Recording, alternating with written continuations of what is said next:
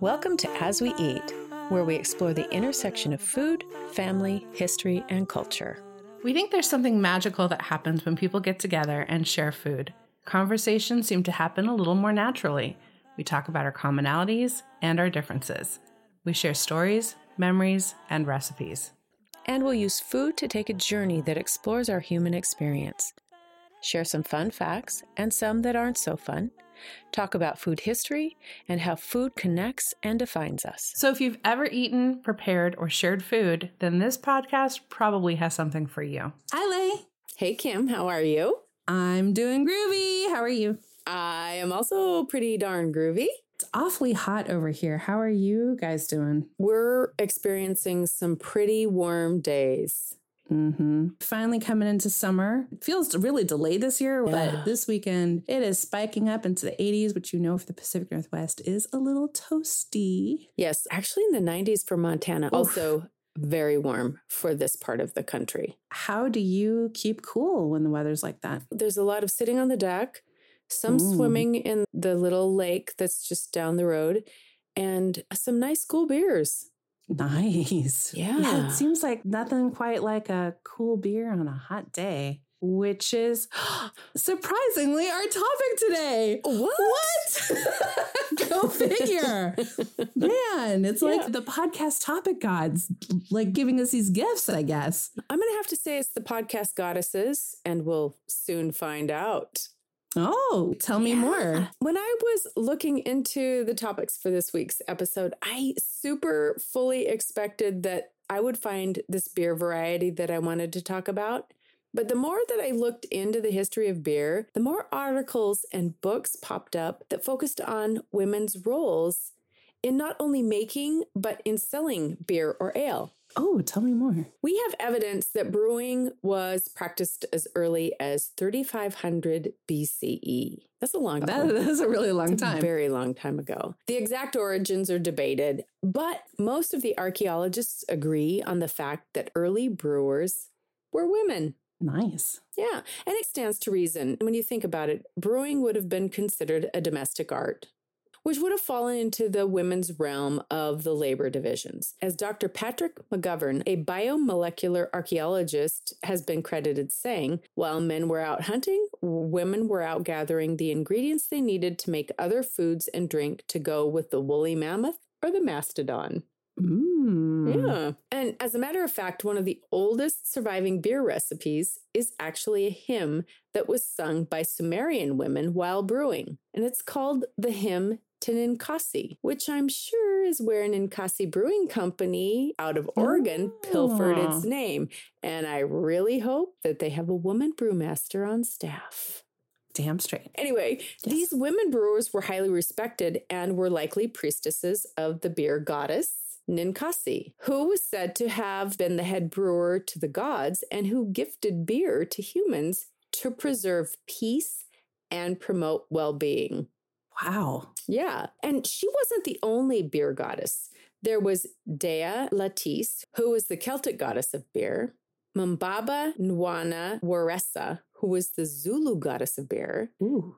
Nephthys, the Egyptian goddess of beer, Siris was a Mesopotamian goddess of beer, and Tenet, who was also an Egyptian goddess of beer and childbirth. And one of the things that I found was super interesting was that many of these goddesses were also goddesses of life, birth, and health, which speaks to how important the beverage was in relationship to well being.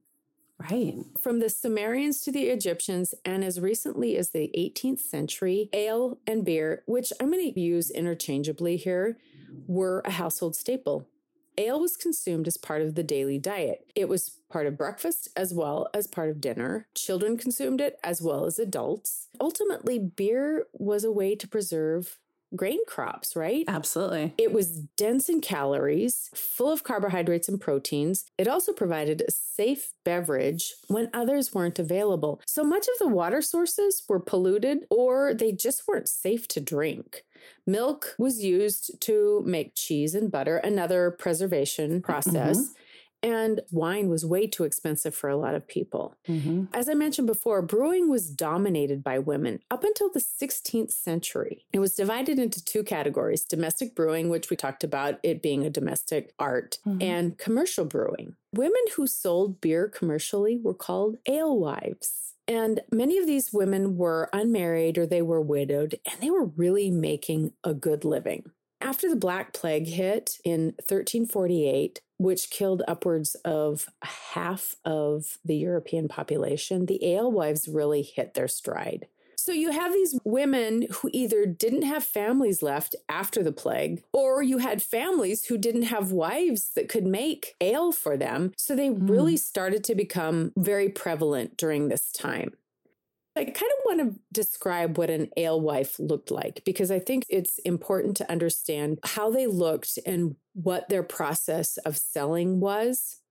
During this time, there was this hat that was very fashionable. It was a pointed hat, it was white. But when these women were selling at the market, they would paint these hats black Oh, wow. so that they would stand out in the crowd Almost like a witch's. almost like a witch's hat. But I want to be really clear. There are a lot of articles that indicate that alewives were the precursor to witches, but Mm-hmm. when you look at it historically, the, the timeline doesn't match up. But Yeah. when you look at what they look like, you're like, that's a witch.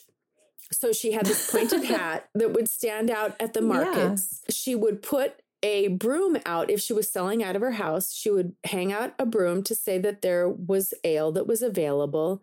Obviously, at this time, everybody cooked in a cauldron. So her brew was Right.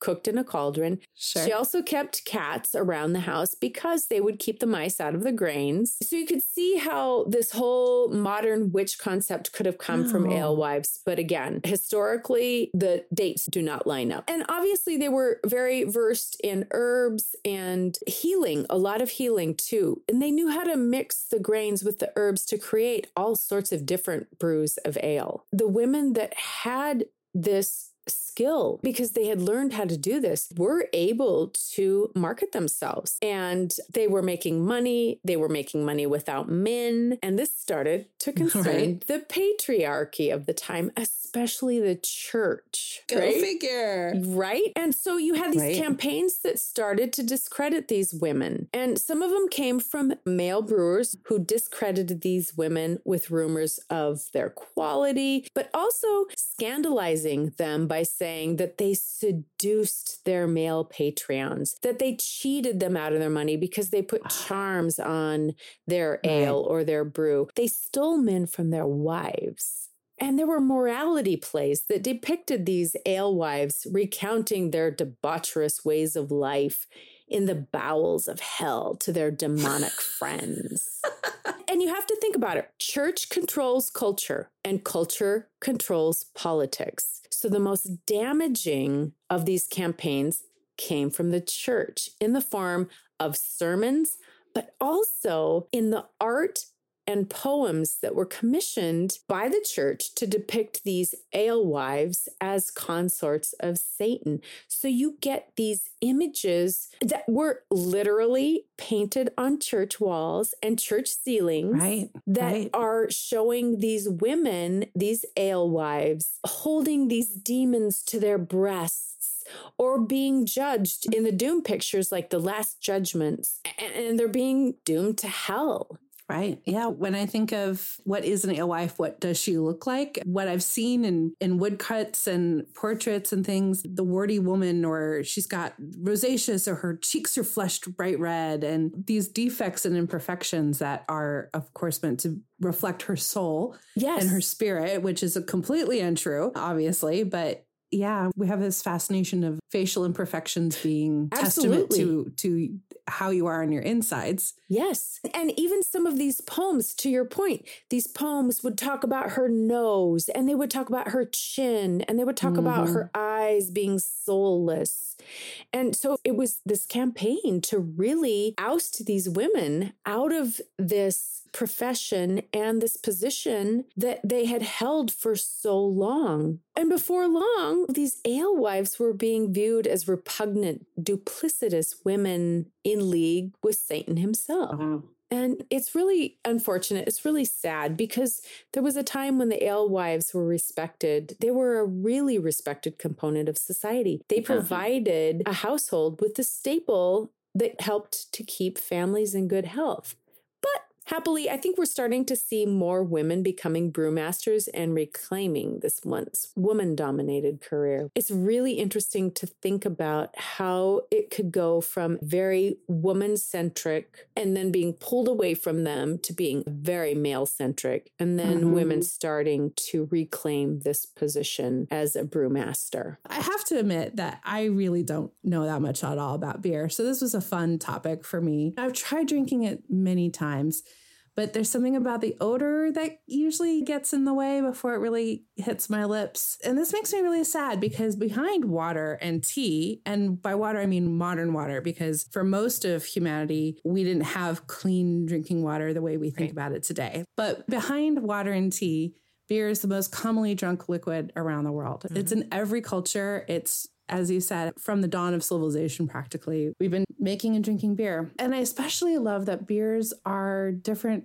all around the world. You think of cerveza, eh, you think of lager or pale ale, and one of my personal favorite words to say, Hefeweizen, and beer is great with all kinds of foods, right? Barbecue, curry, fish and chips, tempura. And sometimes beer is food, especially when it's added to marinades, batters, bread, and apparently even served as a soup in medieval Central Europe. Humans love beer, and we think of it as fortifying and strengthening foodstuffs. And that arcs back to things we've said over and over again about properties that you inherit from the foods that you eat.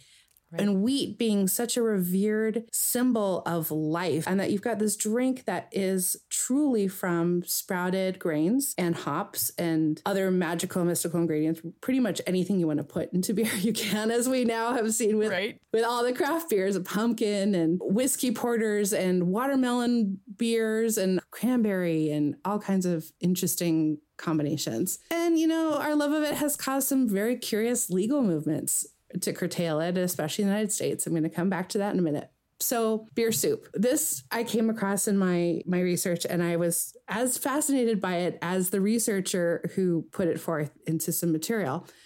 Biographers of Prince Friedrich Wilhelm, the Elector of Brandenburg, Prussia, have frequently noted that as a young ruler, the prince liked to start his day off with beer soup, which seemed largely defined as, quote, a soup of brown beer, cream, fat and flour or egg yolk, end quote, which actually frankly sounds a lot like a malted porridge. But to give like mad props to Molly Taylor Poleskey of the Recipes Project on hypotheses.org for being gutsy enough to attempt to replicate beer soup based upon recipes from 17th and 18th century receipts. She got a bunch of friends together and they they went for it. so one attempt involved a bottle of dark beer sweet cream, three egg yolks, mace the spice, not a mace the weapon, nearly four tablespoons of butter, and raisins, which resulted in this hilarious comment quote, It's weird that it tastes sweet. I would never have guessed it since it smells like feet. End quote. and the whole the whole exercise reminded me of the efforts made by my friend Hallie. Hi, and myself to concoct mahogany, the reputed favorite drink of Cornish fishermen. I think some things are just best lost to history, perhaps. But Molly's summation of the experiment was really great and an extremely important point when we talk about food history and food studies in general. Quote, in following these recipes, I did not presume to recreate the experience of an early modern diner. The gulf between our palates, ingredients, cooking tools, and methods is just too wide. But there's no doubt that the exercise helped me realize some things about the habits and tastes of the people I study. The practical application of the recipes made me pay much closer attention to the details of the instructions than if I had just read them. I could not follow the author's instructions to the letter. In the end, I had to make decisions about what modern ingredients to substitute for early modern ones, such as whipping cream with sugar for sweet cream, most likely, my Calphalon pot over an electric burner also produced different results than an iron kettle or a raised hearth. And I really love this because just last episode we were talking about Dutch ovens and that that passage took me back to that idea of brewing or cooking in a cauldron, in a hearth over an open flame and and how similar and yet very different obviously it is today. We can still cook like that, but we don't. Right. We have our gas or electric ranges. There's some of us who are truly adventurous as far as taking that cast iron and putting it in the fire or putting it in the barbecue, taking camping trips, recreating, I hate to say primitive conditions, but elemental conditions perhaps. Yeah. And it just stirred up a lot of interesting, fun thoughts about how we cook then versus how we cook now. Of course, I digress. I think that's a really good point, though. I think that it really plays into so many different types of conversations that we can have about food. What's authentic? Because the reality is that even with time, over the spanning of a small amount of time, the ingredients that we use have changed. So the tastes of those ingredients have changed. The technologies have changed significantly. We've got different cooking appliances that we can use that definitely influence the taste and texture of lots of foods that we that we think of as something that is a modern recipe and it still is very different. And a lot of this too is illustrated really ideally in what Molly was talking about in this particular exercise too. And I'm, and I'm not going to quote her here. I'm just going to paraphrase. But the idea was the German people in the times that she studies, they really only ate two meals a day. They had a midday meal and then they had an evening meal. So this beer soup that the prince is eating was actually something more along the lines of a clarifying drink. And the idea was that he drank that in the morning and then he'd go to work. And then stop for his midday meal later. So this wasn't even, it wasn't soup the way we think of it. It wasn't right. even beer the way we think of beer. I think a lot of us think about kicking back on the deck and popping the beer and maybe you're drinking uh, cerveza and you've got your little lime. This is nothing like that. And yet it is because right. it's part of that continuum of what beer was, what beer is, and what beer will be. It's still beer, but it's just kind of constructed in a different way with different ingredients to different palates and to completely different eating styles. Yeah. So while to us, beer soup seems really kind of like, what? Just as easily in 300 years, the idea of a cold beer might be an anathema to whoever's drinking it in the future. To your point, 300 years ago, a cold beer to them would have been, what? What? You yeah. don't drink and how is that even cold? possible? right? And how is that even possible? Yeah. Yeah, I mean, because think of how refrigeration and just look at the modern attitudes that Americans have when they go over to continental Europe and like, they drink warm beer over there. Whereas right. because refrigeration does change up beer taste. I know an awful lot about beer for knowing nothing about beer, but I do know some of these basic. I have no idea how or why. I just read a lot. The, the people around me drink a lot of beer, which is also part of it. This is why we do what we do because right. beer is more than beer. Anyway, I'm so glad you brought up, you know, alewives and, and this idea about beer being healthy because this is not limited just to alewives and to a, a certain period in time. We have equated beer with healthfulness for a really long time. I'm willing to bet that everyone is pretty much familiar with the Guinness gives you strength or Guinness is good for you taglines. This is a company that's really kind of been able to tap into that sense and that feeling that beer is nutritious What's interesting is that up until 1929, Guinness itself simply just relied upon word of mouth. They didn't do any advertising until the 30s. And that's when they started to think about maybe we should start advertising. And it turned into some of the most iconographic alcohol advertising ever. Aside from maybe Foster's Australian for beer, which I think most of us from a certain time frame remember very clearly. But anyway, according to Guinness ambassador Domhnall Marnell, the original 1821 Guinness Extra Stout had high iron content due to live yeast in, in, the production. And so it was given to anemic patients and nursing mothers. They truly were given like a glass of Guinness a day because it was meant to promote breast milk and bring iron to iron deficient people. And a cavalry officer named Ethel M. Richardson, who was injured in the 1815 Battle of Waterloo, wrote a book in 1928 where he credited Guinness with his recovery, saying that it, quote, contributed more than anything else to the renewal of my strength. So, modern medicine aside, we were talking early 20th century here, Guinness did the job. But back to Ambassador Marnell, and here's a quote. In 1929, when we were about to do our first ad, we asked ourselves, what stance should we take? So we sent around a group to ask Guinness drinkers why they chose Guinness, and nine out of 10 said their belief was that the beer was healthy for them. We already had this reputation in bars before we uttered a word about the beer.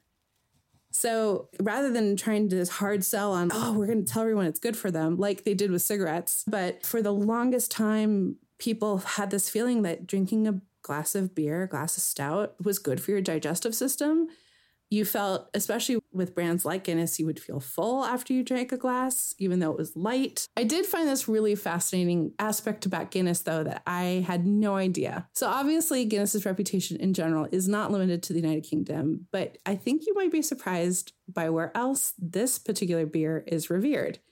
Any guesses? I know we love it here in the States. I don't know. Second to the United Kingdom, Africa, particularly West Africa, today accounts for a solid 35% of global sales of Guinness. Wow. Why? Yeah. I'm so glad you asked. I'm about to tell you. See, the company, so it's founded in Ireland, which hmm. at some times or the other have belonged to the United Kingdom. I am not prepared to go into like the full blown political history of Ireland and the United Kingdom. But in 1803, the company started exporting Guinness to England and then to Barbados, Trinidad, mm. and Sierra Leone by 1827. By 1860s, Guinness made it all the way down to South Africa. So basically, wherever the British Empire established colonies or stationed soldiers in the early to mid 19th century, so too went Guinness. According to Guinness brewmaster Fergal Murray, Uh, who I'd love to meet because come on, these names know, are the right? best names ever. I love these yeah. names. so Fergal Murray worked at the Guinness Brewery in Nigeria in the 1980s, and he said, "quote I've talked to Nigerians who think of Guinness as their national beer. They wonder why Guinness is sold in Ireland." Wow. Yeah, you can talk to Nigerians in Lagos who will tell you as many stories about their perfect pint as an Irishman will. They'll tell about how they've had the perfect bottle of foreign extra stout at a particular bar on their way home from work. End quote. I just love this idea that Nigerians are like, yeah, wh- what's this Irish thing? You're like, who, who told the Irish about Guinness? It, because it's such a part of their culture that this Irish stout made such a stronghold in Africa I think it's just really fascinating because it is via the English that it came, but it could have just as easily been a Belgian beer or a Dutch beer, or I know the French aren't particularly well known for their beers, but it just could have easily been champagne. but no, it's Guinness. It's it's interesting because again going back to the fact that beer was a lot more affordable than a lot of those other types of of drinks. Mm-hmm. So that kind of makes sense. When I was doing my research, one of the things that they were talking about is that if you had leverage in the beer industry, you had power. I'm so glad you brought that up. And I, I hadn't put it in my notes, so I'm paraphrasing, but it, this was actually really fascinating. The Irish UK version of the Guinness advertising is Guinness gives you strength. So Nigeria gained its independence from UK in 1960. And in the 60s, not coincidentally, the Guinness tagline specifically for Africa uh, and Nigeria in particular was Guinness gives you the power. Oh. And they created a character who was a suave, sophisticated African man who was like a James Bond figure to the point where actually a movie was made starring this character, not as a brand character as much as this embodiment of everything a, a proud African man could or should be. They completely tapped into that sense that this gives you power and that if you partake in Guinness, that will give you power, not strength, not health, but power, specifically power. Back to those food campaigns that we've talked about in yeah. so many of our episodes. Yeah. I sometimes feel a little guilty is not quite the right word of how fascinated I think I, I can be about brands and about their marketing. It's that I'm impressed because marketing is not an easy thing to accomplish. It is a lot about psychology and, and I'm food and thought and feelings about food can affect politics. We've seen this time and again, right? Yeah. The food riots we've talked about. Right. Or, well, I'm about to talk about American prohibition. Carry on. I mean, we we would be pretty amiss not to talk about American prohibition on alcohol in this episode. It's a moment in the United States history that really does seem quite the anathema for a country that adores its freedoms, and that is twice in one episode that I've said the word anathema, three times in one episode that I've said that word. Uh, we touched on American prohibition a little bit in our Grogs and Nogs episode of last year, but to recap uh, briefly here, as brief as I ever get, the 18th Amendment to the Constitution was ratified January 1919, went into effect in January 1920 to ban the manufacture, transportation, and sale of intoxicating liquors. And there's a strange precedent for temperance in the US that stems back to our puritanical ancestors. This is exactly what you're talking about with the alewives. Yes. These religious beliefs that permeate our culture and our politics and have really shaken things up in weird ways at certain times. So, throughout the 1820s and 1830s, there were several waves of religious revivalism that swept through the country. And Again, this kind of goes back to those puritanical roots. In 1838, Massachusetts banned the sale of spirits for less than 15 gallon quantities. So if you had more than that, you were okay. But if you basically were a regular average Joe with under 15 gallons, you couldn't sell that. Maine passed a prohibition law in 1846, and other states followed suit pretty much through the American Civil War of the 1860s. The Anti Saloon League was established in 1893 and swiftly gained ground in the minds of people frightened by massive amounts of urban growth. Folks really worried about what was changing, what was growing around them. And so a position got made that saloon culture was ungodly and a distraction from the virtues of home life. By 1917, the world was on the brink of the Great War, known as World War I. President Woodrow Wilson wanted to save American grain for food rather than have it go toward alcohol production. Right. By February 1933, Congress took up the legal work of the 21st Amendment to repeal the 18th Amendment. At the end of national prohibition, President Franklin Delano Roosevelt allegedly said, What America needs now is a drink. At this point, you're probably thinking, okay, Kim, but what about the beer? What was interesting was what the prohibition did to the beer and brewing industry. Of 1,500 brewers in operation in 1915, only 100 survived prohibition, including some very famous popular names, at least for American beers Anheuser-Busch, Coors, Miller Brewing, Pabst, and Yuengling, which I think I'm pronouncing correctly. Nearly all of these had real estate portfolios and were able to pivot by making soft drinks, malted milk, fruit juices. Ironically, during the Prohibition, a very profitable side product was the sale of malted syrup as a baking ingredient, of course. Nudge, nudge, wink, wink. Of course. I think everyone can read between the lines that malted syrup was often used at home to make beer and other spirits. Many of these brewers try to make it with near beer, which is like 0.5% alcohol by volume that slid under that legal line. But no one really appreciated how willing people were to break the law in order to get the good stuff. so, all puns intended, near beer sales were pretty flat. Nailed it. I've been waiting all day to make that joke. Uh, you can also imagine that malted milk sales maybe weren't exactly robust enough to keep breweries afloat. Here's where we want to see American ingenuity at work. Again, I feel a little bit weird being so appreciative of these companies, but frankly, they did some pretty remarkable things to stay around and stuff that I actually never heard of before.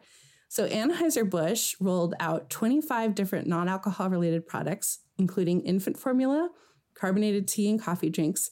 And they had a vehicle division that produced the paddy wagons used by prohibition officers to round up bootleggers. Wow. Yeah, right? Well, how do you go from beer to vehicles? I don't know. Like, I would love to actually look into this a little bit deeper. But we saw crazy things with the grains episode. Right. Where they were making like aircraft. Right. And rockets. It's just, yeah. it's American ingenuity. And it's that it was that sweet spot in our country's history. I suppose if you have engineers on your staff that are, are developing the whole systems that are producing the beer that you could probably pivot to making engines. It was like when we were talking about coffee filters when Yeah. Melitta pivoted, although that was still a, a paper product, but you have to pivot in order to Yeah. maintain your market share. Frankly, American ingenuity, especially in the 20th century, is full of these stories, right? It's Yeah. full of the slinkies that were a failed spring prototype. I think the thing that really impresses me in general about what I've been learning trying to put this podcast together was just how small of a planet we really are.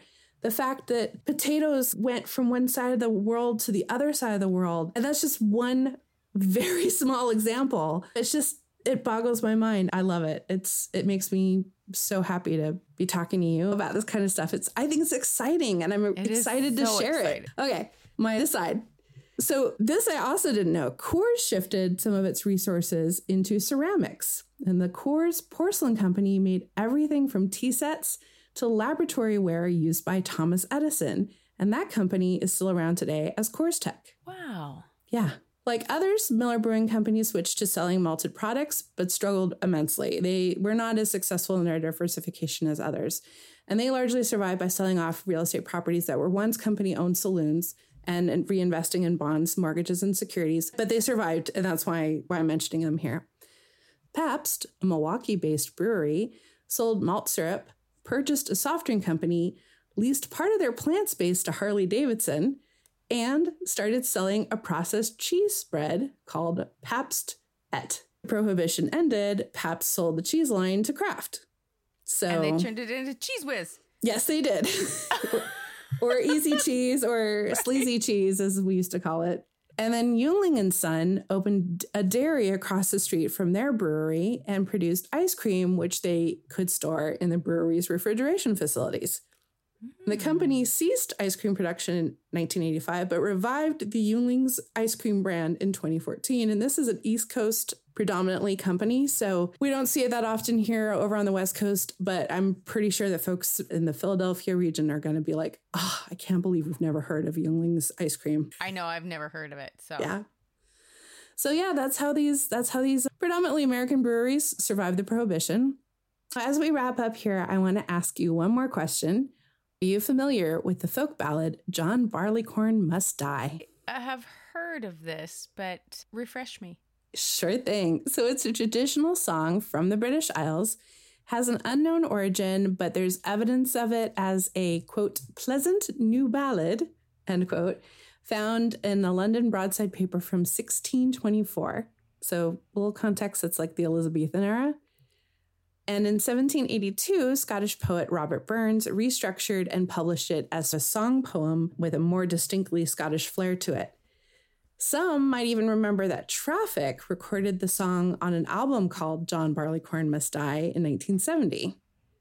And it's pretty much a figurative ballad. The character of John Barleycorn is the personification of barleycorn or barley, specifically being grown and sown to make beer. I hope that we're able to find a version that we can include in this episode, but just in case, here are the lyrics from the English version of the song. And it's actually like pretty short, but not pretty short at all. You know me, I'll stretch it. There were three men come from the west, their fortunes for to try. And these three made a solemn vow John Barleycorn must die. They plowed, they sowed, they harrowed him in, threw clods upon his head, till these three men were satisfied John Barleycorn was dead. They let him lie for a very long time, till the rains from heaven did fall, when little Sir John raised up his head, and so amazed them all. They let him stand till midsummer's day, when he looked both pale and wan. Then little Sir John grew a long, long beard, and so became a man. They hired men with their scythes so sharp to cut him off at the knee. They rolled him and tied him around the waist and served him barbarously. They hired men with their sharp pitchforks to pierce him to the heart. But the loader did serve him worse than that, for he bound him to the cart. They wheeled him round and around the field till they came unto a barn, and there they took a solemn oath on poor John Barleycorn. They hired men with their crabtree sticks to split him skin from bone, but the miller did serve him worse than that, for he ground him between two stones. There's little Sir John in the nut brown bowl, there's brandy in the glass, and little Sir John in the nut brown bowl proved the strongest man at last. The huntsman cannot hunt the fox, nor loudly blow his horn, and the tinker cannot mend his pots without John Barleycorn. There we go. I'm thirsty. Podcasting is thirsty work. It, it is for sure. It is for sure. So I am going to go see about getting a coffee porter stout because I love me some coffee and that sounds delicious, especially with maybe some vanilla ice cream. Okay, so I just have to tell you for the last couple of days, our desserts have been a coffee cocoa nib stout Oh, with vanilla ice cream. So we're making beer floats. yum. And I've been experimenting with a recipe for chocolate chocolate chip cookies with coffee and walnuts and Mm. an assortment of chocolate chips in it. And we've been serving those chocolate chip cookies crumbled over the top of that. It's pretty delicious. Yeah, no, that sounds pretty rad, and I'm on board. I'll be right over. It might All take right. me might might take me a couple hours to get from here to there, but yeah, no, that sounds like I cannot pass that up. I- indeed. We will have beer floats when you get here. Awesome. While you're waiting for me, let's talk about what we're going to talk about on our next episode, Let's. which is very near and dear to my heart because it's like camping season, and that is Right? campfire foods, Oh my God. Right? I love me some campfire foods. You know, we were talking about how the technologies and the different ingredients can affect the taste of the food. And I Yeah. definitely feel like a campfire food has such a different taste than if you made it at home on the stove or in the oven. So true. And you know, actually, now that you mention it, I kind of wonder, thinking back to the history of cooking in general, I wonder how successful we would be as a species if that food didn't taste so good cooked over a campfire. I don't know. And I don't know if I can answer that next episode, but something to muddle through Something to while think you're about waiting. for sure. Something to think about while you're waiting for us. So For For more information about today's episode, check out our website at asweeat.com. Follow us on Instagram at As We Eat and join our new As We Eat community on Facebook. And so you don't miss an episode, subscribe wherever you listen to your favorite podcasts. It would make us super happy if you would share this with a friend and review it and rate it. Five stars, please. And one more thing, we'll be publishing the As We Eat Journal, a companion publication to the podcast. We'll take you behind the scenes, dig deeper into food lore and history, share recipes and amazing photos, and so much more. Make sure to sign up on the website for updates. Oh, and one more thing. We also have a Patreon page where you can support us by becoming a patron. We've created an exclusive podcast for our patrons called Recipe Box Roulette. We think you're really going to love it. You've been listening to As We Eat, a multimedia project recorded and produced by Leigh Olson and Kim Baker. Obviously.